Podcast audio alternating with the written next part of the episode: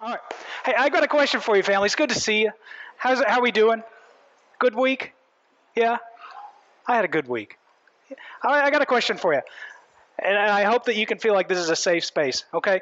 Um, I don't think any of your parents go to this church, so you, you should be safe to, to answer this truthfully. How many of you growing up, you know, as we're entering into that season of, of Advent, that season before Christmas, this is like, in my house, this, these are some of the most like stressful moments for my children because they know somewhere in our little bitty flat there are Christmas presents.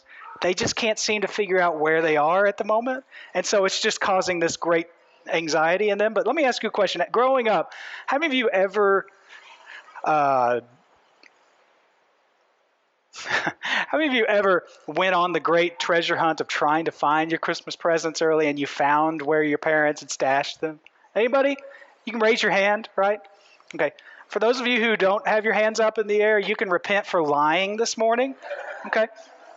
Because I know I did. Now, my mother listens to this podcast. Mom, I'm sorry that I found all those presents throughout the years. Please forgive me. But I, will I'll never forget as a 13 year old finding one day whenever I was at home and my mom was still at work, finding what I thought was going to be the greatest Christmas present of that year. And it was finding in a cupboard this. That's right, it's the Vanilla Ice to the Extreme cassette tape that I couldn't wait to get right? But I knew if I had opened it and started listening to it while mom was at work, she would notice because the wrapping paper was off of it. But anyways, you know, a lot of a lot of the the the uh, maybe that maybe you're just seeing a side of Pastor Brad you didn't expect to see today, huh? Uh, but so but, but so much of, of what Christmas is about is that anticipation, right? Well, here's what I want to do too. I want to take that spirit of anticipation. I also want to take that spirit of peeking and attack today's scripture from a different way. We're going to peek at what the theme of today is all about. So if you have your Bible, your Bible app, you can open it up to Psalm chapter 4, and we're going to take a sneak peek at where today is going, okay? Just so you know. We're in Psalm chapter 4, and you can look at verse 7 kind of as your sneak peek, all right? as you look at it, that's this is kind of the next theme of, of, of Advent. Last week we talked about love. That's what the heart illustrates. This week we're talking about. Does anybody have any guesses? Today is joy. That's what the trumpet represents, okay? So today, the sneak peek verse we're going to get to is you, this is David writing these words to the Lord. He says, You have given me greater joy than those who have abundant harvests of grain and new wine. And we're talking about joy today, and it's it's interesting. Like um, the, the, the author who wrote this, you know, the guy who, who who kind of penned these words, was a guy named David. And, and David has an, a really an amazing story. David grew up as the youngest of a really large family, and as the youngest, he was kind of given as he worked his way up, really the, the, the, the least important of all the jobs because in that culture that he grew up in, the, the oldest son just got all the breaks. That meant he was guaranteed the inheritance when the dad died. That meant that he was pretty much guaranteed to get all of the land, all of the livestock, and he got the best jobs because he had to learn how to manage a household. And so as as as you had more kids, they got the less and less and less important jobs. And so as we kind of discover David, as we are introduced to him throughout the Old Testament, he's first introduced to us as a little child who is tending sheep right? And so uh, the story goes that this kid who was tending the sheep, kind of the lowest uh, duty of the of the sons, was anointed by God's prophet to be the king of Israel. God says, This is going to be the man that is going to be the king of my chosen people. And so he's anointed king. The only problem was there's already a king right? The guy's name was Saul. And well, if you're the king, you kind of start to live a pretty good lifestyle, right? You got people to serve you, to, to make you clothes, to wash your clothes, to fix your food, to clean your plates, to make your bed, to do all these things for you. And so that's not a lifestyle that any of us are just going to willingly give up, right? And so what happens is Saul becomes this guy that is consumed with trying to destroy this guy that he knows is going to be anointed king. So he sends out people to try to take care uh, take care of David. So David goes from his his life story goes from he becomes he's a shepherd, he's anointed to be the next king of Israel, and he has to spend years on the like hiding out in the land, trying to hide from the king and the king's hired assassins. So eventually, what happens is David and like his inner circle of friends, his his his crew, if you will, are hiding out in caves just so they can stay alive. And then obviously the story goes then that he becomes the king of Israel. So he gets to transition from living in, uh, t- taking care of stinky, dirty, smelly sheep to hiding out in, in dark, damp caves, hiding for his life. Then be get introduced into this life of being the king and moving into the palace. And that's a great story, but it gets even more interesting from there. Obviously, hitting a lot of the high points of the guy's life. But um, what happens later on in his life is that his son, a guy named Absalom, so last week we talked about how if you are pregnant or you're trying to decide what your next child's name is, don't name them Gomer, right? Because so if you're going to have a son, please don't name him Absalom, okay? So uh, his son Absalom decides he wants to be the king, tries to overthrow him, actually ends up doing it. And David and the same inner circle that was with him years before has to flee for his life because his son wants to kill him. So he goes back and he has to hide in a cave. And so that guy was the guy who wrote this psalm. And most commentators, most historians, most biblical people who've, who poured their entire life to studying the original text and the timeline of it believe that Psalms 3 and Psalms 4 were written during the timeline when David was hiding from his son in a cave while his son had overthrown his kingdom and was trying to kill his own dad. So if you, you know, if you have, if, uh, first of all, I want you to know I'm not trying to define tragedy for you today. But if you had a week worse than David, I need to talk with you, okay? I want to buy you a cup of coffee and pray for you because if you're if you, if you can top the story of a guy who went from being the king to his son overthrowing him and then trying to kill him and having to hide out in a cave, you just had a really crummy week, and I'm sorry, right? But um, that was a bad joke that I set up. But anyways, the point is, is that was the guy that wrote this psalm. And so that's what we're going to look at today, and it has to do with the subject of joy. And joy is not really a word that we really use except for maybe like a two week window out of the year, right? Like we don't talk about how in the middle of August, hey, guess what? The weatherman has said it's going to be 38 degrees with 120% humidity, and there was much joy in Hong Kong, right? That's not really a word we use a lot except during this time of year. And I think what it is too is we've kind of taken just the just the circumstances of, of, of when we use that word and maybe associated it and skewed it from its original meaning.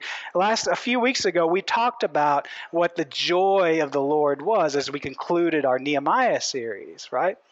We talked about how it's a deep thankfulness for who God is and what He's done.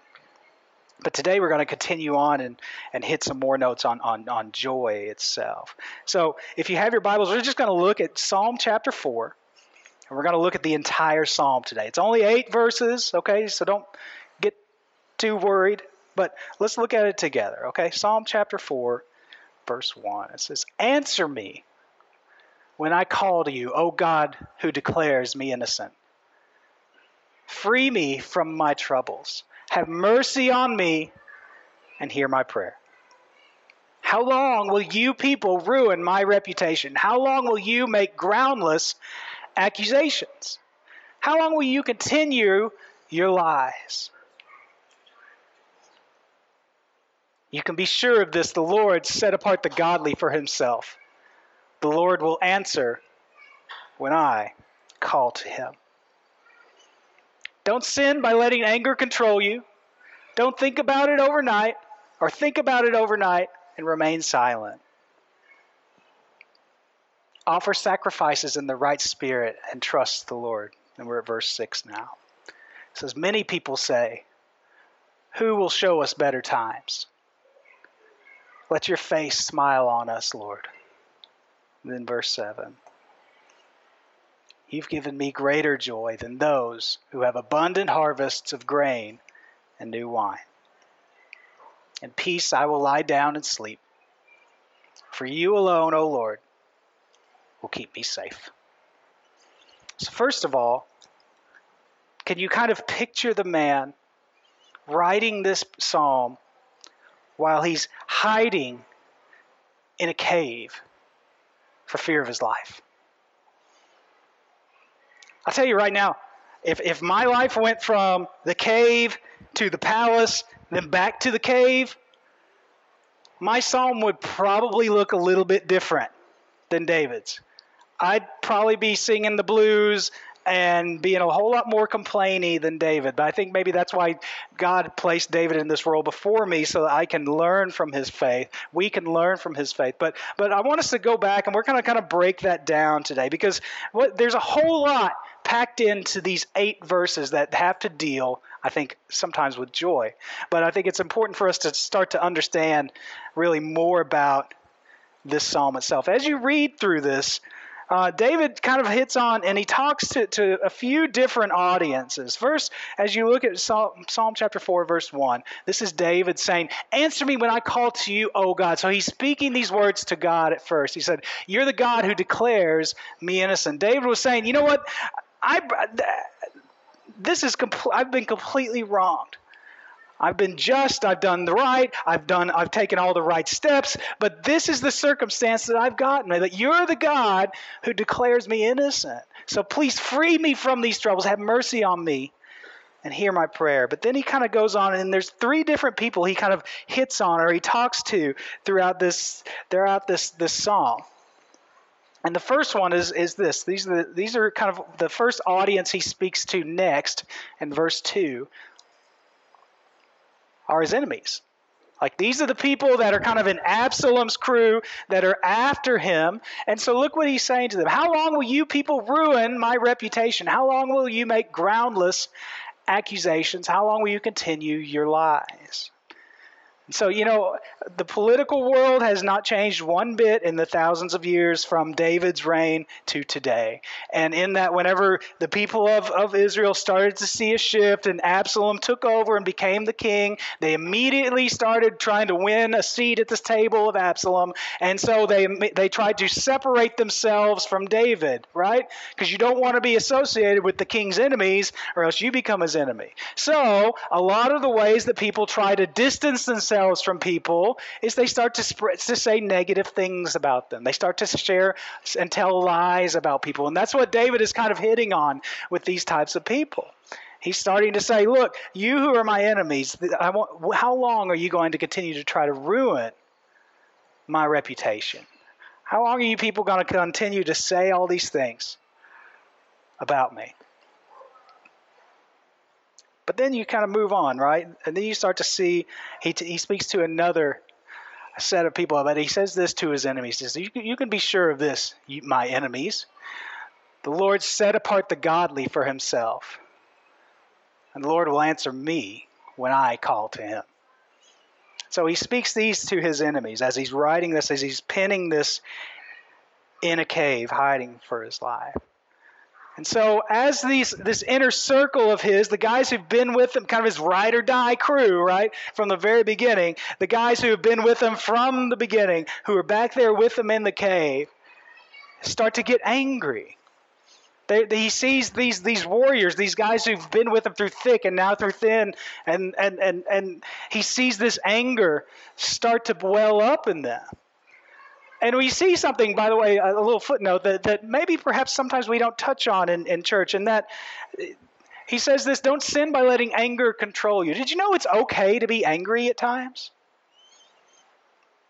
Number one, well, first of all, let's back up. It's, it's not okay to, to, there's two types of anger, right? There's the angry you get whenever the person takes your seat on the train and you had a long day and all you wanted to do was sit down for three stops to get home and that little old lady sneaks in and sits down in front of you, right?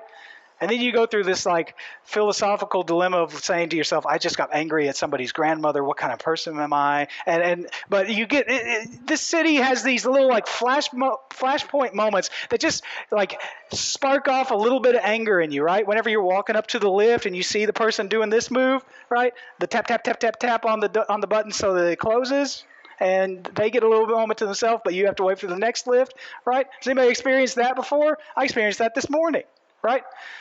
It's only 11:10 a.m. Okay, but there's those moments that that that anger comes from somebody doing you inconveniently, right? It's not necessarily a matter of, of right or wrong. It's just a matter of your convenience. A lot of times where we get angry, right? But then there's the other type of anger. There's the anger whenever you see injustice in this world, whenever you see people who are being taken advantage of, Whenever you see someone who's doing the best that they can and doing things the right way and being honest and truthful and full of character, and that opens the door, unfortunately, for people to be taken advantage of in today's world. That's a type of anger that you're allowed to have. But David says to his friends who, who have that type of anger, they see what Absalom has done. They see the injustice in their current situation, in their friend's current situation. I got to tell you right now, I hope that you have some cave friends in your life. I hope that if you don't, start praying God, give me some friends that will be with me in the palace, but will also be with me in the cave right? And they see this injustice, but they didn't turn their back on him. They stayed with him. But it, it causes them to kind of work themselves up. But look what David does. And, and I love this because this gives me absolute permission to do this as a, as a parent. Basically, what David does is David says, you know what? Be quiet and go to bed. In a sense, he kind of puts his friends into timeout, doesn't he? He says to his friends, Look, I know you're angry, but I just I can't deal with it right now. Go lay down over there on that rock that you've been sleeping on and just be quiet and don't let this consume you so much. Because he doesn't he doesn't want his friends to react out of anger. Again, that type of anger to injustice in this world oftentimes is placed there by God. But God does not want us to react from that emotive state. He wants us to respond from that motivation. And you guys are all very, very smart people. You know the difference between reacting and responding, right? Reacting is oftentimes what you do whenever you don't really want to be proud of what you're doing. Responding is oftentimes the right way. Yeah? And I know this doesn't seem very Christmassy, but just hang with me, okay? But the, the, that's the second group of people that David speaks to in this. And so we continue on where he says, offer sacrifices in the right spirit and trust the Lord. So after you've acknowledged that you're angry, that you saw this injustice happening to me, this is what David's saying to his friends Cool yourself off. Connect with God and trust He's got it taken care of. Too often in life, we tend to look at things through too short of a sight, don't we? We tend to be too short sighted in our life. And, then what happens is that whatever we, we focus on what is right in front of us, what's right in front of us looks way bigger than what it actually is.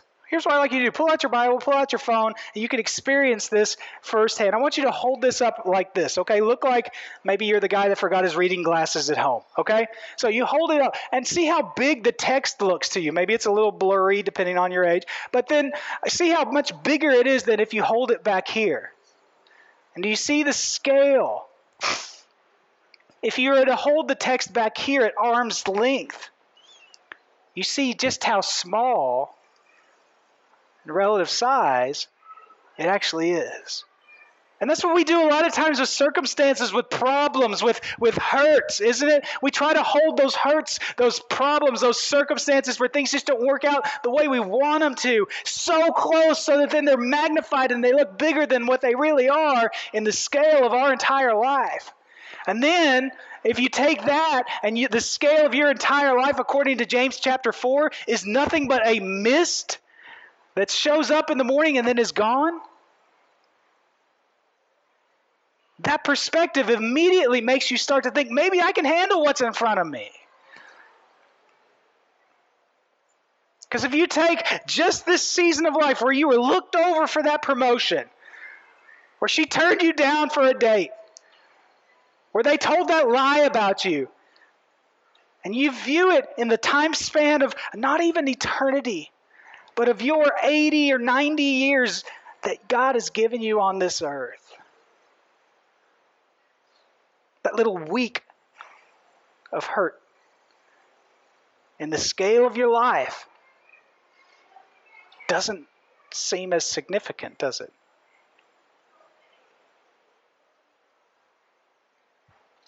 But that's what David was telling to his friends. Like, guys, just hang tight. God's got this. Let's trust the Lord that this is not the end of the story. And let's continue on. And then he talks about the third time, the third group of people, doesn't he? He says, Many people say, Who will show us better times? Let your face smile on us, Lord. And this is the group of people. This third group is, is I think, maybe where a lot of us fall in. And these are the people. These are the people who just want God to bless them. These are the people who say, I did get that promotion. God must love me more than that guy because he let me have it. Or, man, I really did well at my at, at, school and I got that A and God must be really proud of me. Or as a kid like you get the bigger present than your younger brother therefore your parents actually love you more than them right? All the older siblings say amen right? But but you, you, you and maybe all the younger siblings get a little bit more angry and I've brought some PTSD upon your life or something. But um but it's it's the people who just you take the circumstance and you apply it and then you start to, to view your, your, your, your, your view of God is changed by that circumstance. And if you get what you want, then God is great. But if you don't get what you want, then God just doesn't have anything to, to care about you, and you don't really have anything to care about God. And what we tend to do, and what we, we, we tend to do, is we try, this is where it comes into where we start to connect this with the subject of joy. Right? I have a video I want to show you. It's a it's a video that um, was a commercial put out a few years ago by by an airline. Um, and so is our is our computer unmuted, Mark? So I want to show you this because I think this this kind of captures and encapsulates what what Christmas tends to be because we allow circumstances to determine joy in our life. Are we ready? Okay, watch this. Hey there, podcast listeners. Uh, Pastor Brad here. So, at this moment in our sermon, I showed about a five minute video from a Canadian uh, airline company uh, who did a special campaign during Christmas. And so, rather than making you listening to audio of that video uh, during this time, I've made it easy for you and we've added that video clip to our website. So, if you go to uh, newheightshongkong.com and then click on the news. Uh, just search for today's date. Today is Monday, the 10th of December 2018, when we recorded this, and you'll get to see the uh, the video that uh, was in this spot in the sermon. So go ahead and hit pause when I say so, and then go to our website, and then that might make a little more sense when you come back to the podcast. Okay, you ready? And hit pause in three, two, one.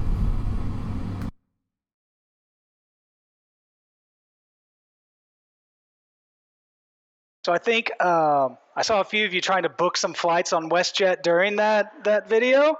Uh, but uh, so here's the lesson you should learn from this. Okay, if you go to an airport lounge and Santa asks you what you want for Christmas, go big, folks. I mean, imagine imagine being socks and underwear guy, right?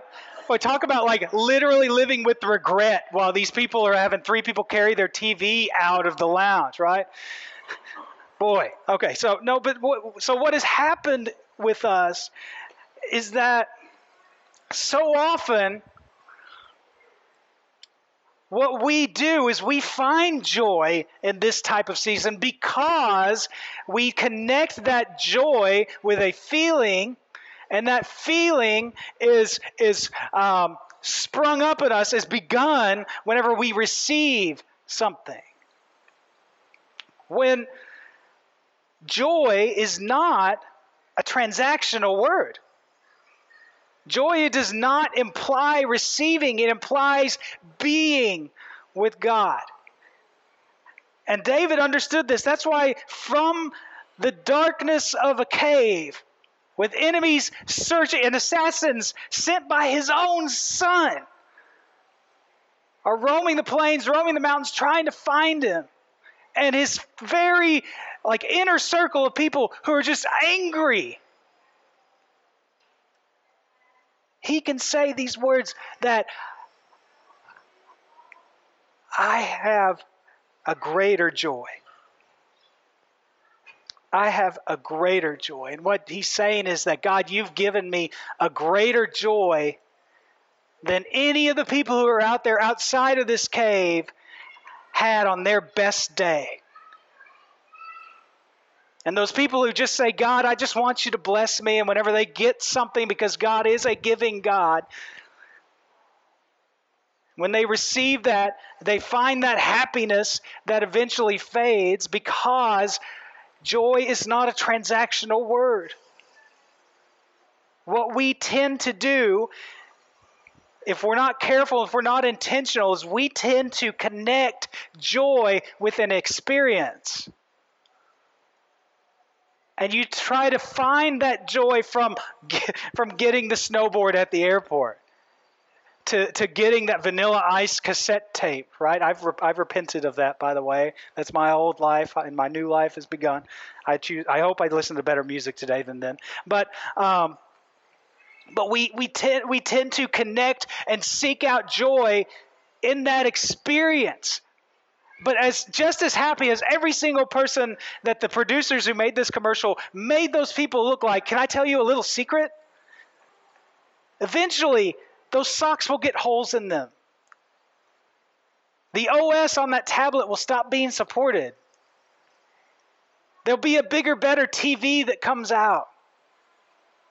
You'll crash and crack your snowboard. And all those experiences will eventually crumble and fade away. So, why are we trying to find everlasting joy in things that will eventually crack and crumble and be outdated and batteries will die on?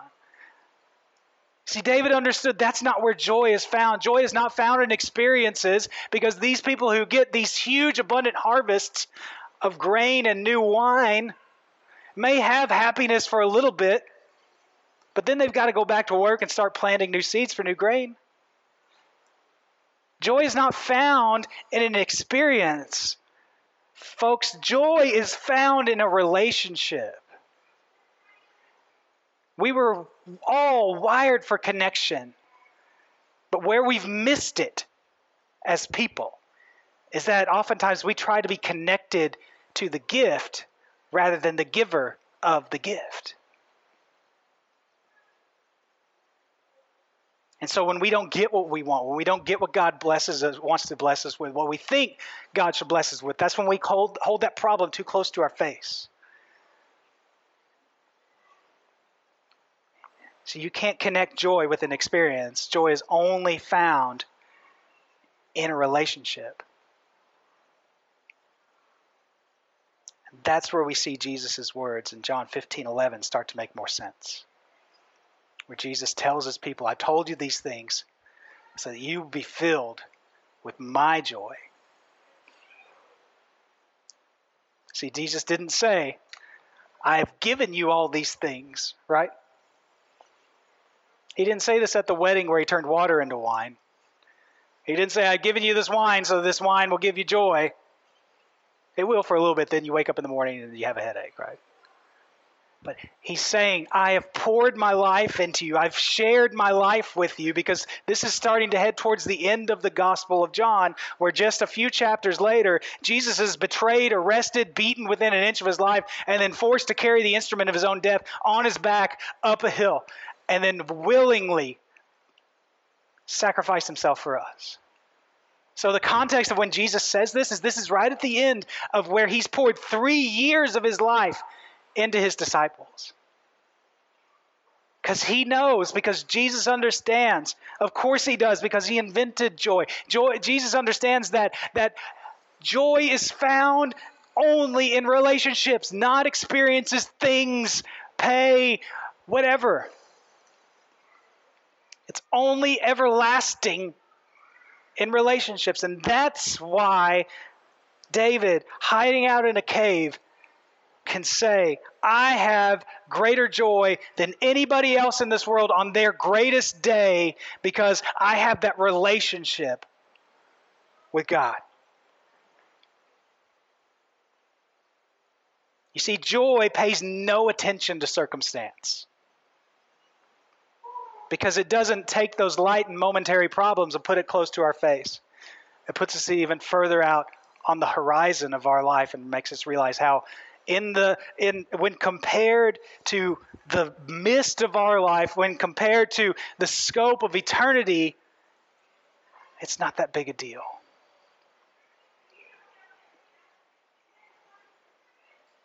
It's not that big a deal. You know, it reminds me of, of the one of the parables that Jesus told. I think it's right after the, the Sermon on the Mount. He talks about how um, there's these two men and they built their homes, right? And one of them, and they both built them close to close to some uh, prime oceanfront property, right? And one of the men built it facing the ocean, but he built it on sand.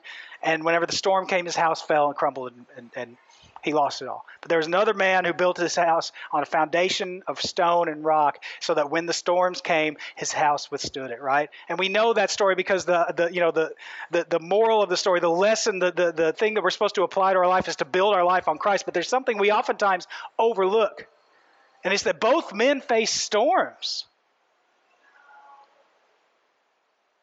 There's no way to avoid storms. And there's a correlation that I don't I don't have enough time to get into, but there's a correlation between the amount of joy oftentimes that you have in life is connected to the amount of suffering that you've had to endure. If you look at scripture time and time again, there's there's example after example after example of men, of women, of people who have gone through and endured suffering but have greater joy than anybody else in this world. I, I don't know any other nicer way to say it, but if you want joy to increase in your life, you probably are going to have to go through some type of suffering. But in the scale of it all, what does the Bible call it? A light and momentary problem. And even though it may seem like a big deal at the moment, I'm not trying to tell you to disregard your feelings, your emotions, right? David didn't even tell his friends to do that. He said, Friends, it's okay for you to be angry. It's okay for you to be upset, but don't let that control you. Don't react to that, friends. Right? Acknowledge that. But understand that if you are building your house on that rock, you will withstand it. You will endure. Because your joy is found in a relationship. And if you are in Christ, it's a living relationship. In a few weeks, when we talk about hope, we're going to talk about a living hope. It's a hope that is alive today and as we continue to move towards the birth of Christ, it was our ability to have that properly connected relationship to let us understand and tap into joy that was born. Let's pray.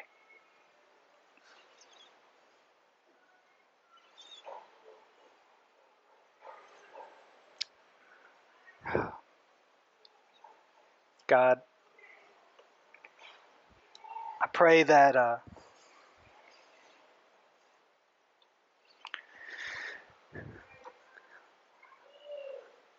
I pray that, that you would remind us in, in the seasons where it isn't working out the way that we had thought it might, that um, that you're with us. I pray that we would not be a people who try to connect our joy with experiences, but connect it and find joy in relationship with you.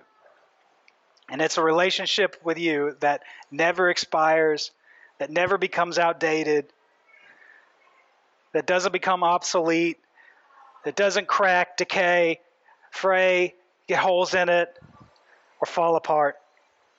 It's a joy that is just as fresh and active today as it was, Jesus, when you were born thousands of years ago. So we thank you. God, we, we worship you. May we may we find ways this week to connect with you relationally so that our joy could be secure, so that we continue to build our life upon that rock solid foundation.